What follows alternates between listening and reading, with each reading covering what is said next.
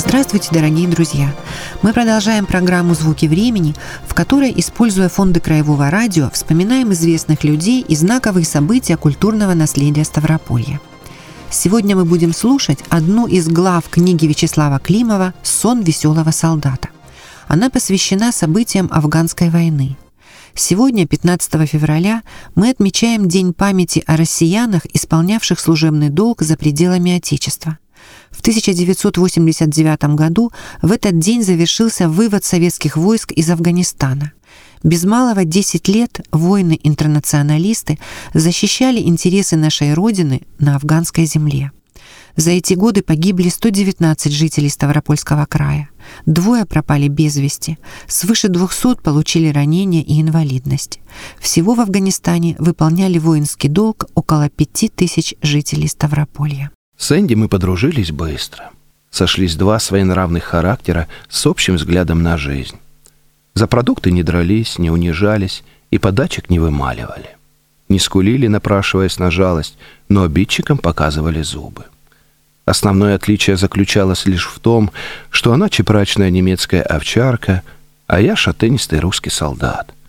Но задача у нас была одна — выжить и людей спасти от затаившихся в смертельной опасности мин.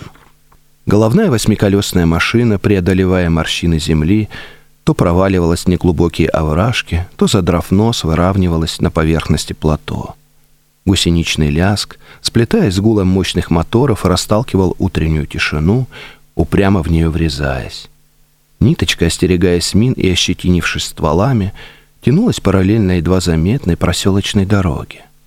Песчаный окрас брони сливался с поверхностью земли. Водители БТРа впустили в ход стеклоочистительные щетки. Дворники, неохотно маяча туда-сюда, сметали с крошечных окон струящиеся пылевые крупинки. Я экспроприировал у водила его бесхозно болтавшийся на спинке сиденья бронежилет. Хотя мои действия принудительным конфискатом назвать трудно, каждый из нас по возможности старался избавиться от сковывающей движения и давящей на плечи 9-килограммовой ноши. На всякий случай заботливо прикрыл броником лежащую рядом Энди. И, как оказалось, вовремя. Впереди и слева, как в кино, внезапными взрывами подняли фонтаны земли. Звенькая по броне, в воздухе зашелестели осколки. Орудия, выдохнув разнокалиберным огнем, ответили взаимностью. Отгрохотав канонадой, колонна осторожно прикоснулась к окраине кишлака Мула-Гулям. Лейтенант, высунувшись наполовину из люка, наклонившись в сторону глинобитной стены, содрогался в приступах рвоты. Приоткрыв десантный люк, осторожно высунув голову, я посмотрел на причину конвульсии. Ну да, зрелище не для слабонервных. Выбрасывая из-под широких колес каменистый грунт, броневик медленно полз вверх. Движковый дуэт внутреннего сгорания пел свою привычную песню без намеков на фальшь. С напряжением взяли высоту, и в овальном отверстии боковой бойницы появилась совсем не ко времени умоляющая глаз картина. Желая ее получше рассмотреть, пришлось даже опустить прицельную автоматную мушку. По выжженной солнцем земле сухопутная песочного цвета черепаха размером с приплюснутый футбольный мяч, в миниатюре повторяя движения камуфляжных броненосцев, неуклюже работая когтистыми лапами, то западая в ложбины, то приподнимаясь на кочках, на всех парах шпарила впрочь от иноземных монстров. С боем, но без потерь, взяв под свой контроль круглую крепость, мы закрепились на сопках над кишлаком. Чуя превосходство противника в силе, духи разбегались в разные стороны, словно тараканы от дихлофоса. Зло огрызаясь из разнокалиберных стволов, они то и дело исчезали, натыкаясь в заранее вырытых норах тайниках, чтобы вынырнуть вновь в другом месте. В эфире прошло сообщение, что из зеленки бородатый гранатометчик на подъеме обстрелял БМП. Для эвакуации 300-го вызвали вертушку. Через 25 лет санаторий для недостреленных солдат, что в Центральной России произойдет переросшая в дружбу случайная встреча. Уроженец Дагестана, махачкалинец Садык, в тот день потерял руку. В эфире прозвучал приказ командира полка «Остановить огонь». С нашей стороны все стихло. Из кишлака на открытое место в ярких одеждах бежали вереницей женщины и дети. В более темных за ними поспешали старики. Маджахеды, на наш взгляд, не совсем по-джентльменски, использовали паузу для передислокации. Мы позволили мирным жителям уйти на безопасное расстояние, и все закрутилось вновь. По кишлаку отработала штурмовая авиация. Невооруженным взглядом было видно, как люди скрывались в небольшой мечети, с устремившимся вверх минаретом, и по ней никто не стрелял. Но всему приходит конец. Бой постепенно стихал.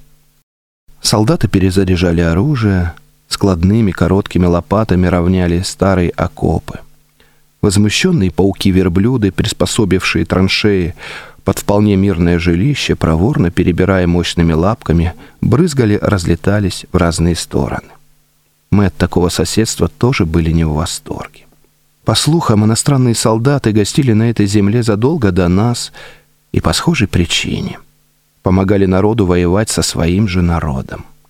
А если смотреть шире и глубже, то на чужой территории нашими руками и жизнями делили зоны влияния две мощные политические системы. Перейдя пустынную дорогу, толкая под зад навьюченных животных, стали по тропинке карабкаться вверх. Переглянувшись, мы ждали. На боках осликов крепились емкости для воды.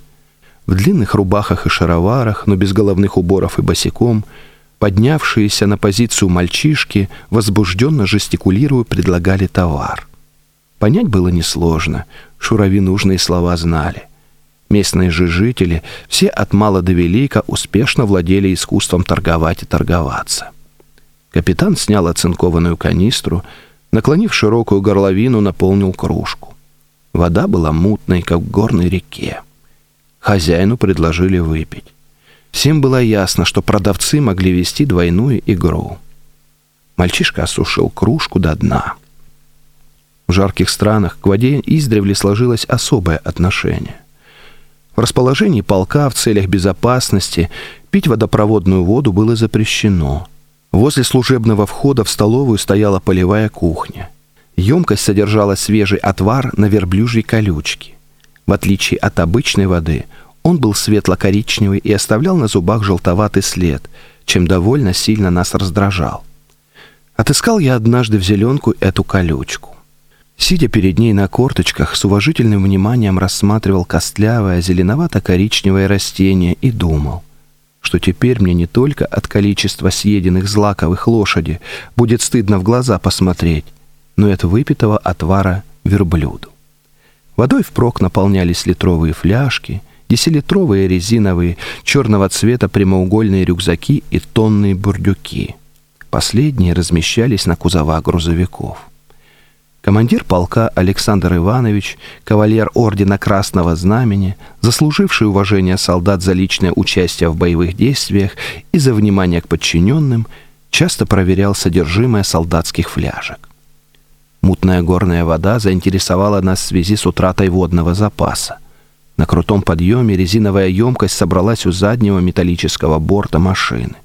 Посудина не выдержала и дала течь. Водитель Урала, Калек, разливавший брашку в первую ночь, смотрел печальными глазами.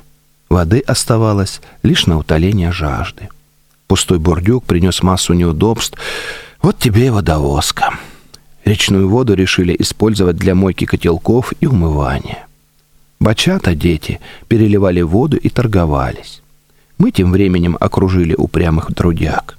Дневной зной постепенно спадал, наступали сумерки. Костры жечь было запрещено. То тут, то там взлетали осветительные ракеты. Несколько раз за ночь, раскатываясь гулом над местностью, меж гор появлялась винтокрылая огневая поддержка. Заходя над позициями, из небесной темноты выбрасывали осветительные гирлянды. Фонарики висели на парашютах, озирая местность желтоватым сиянием, позволяющим читать даже газету, которая чаще использовалась далеко не по своему прямому назначению.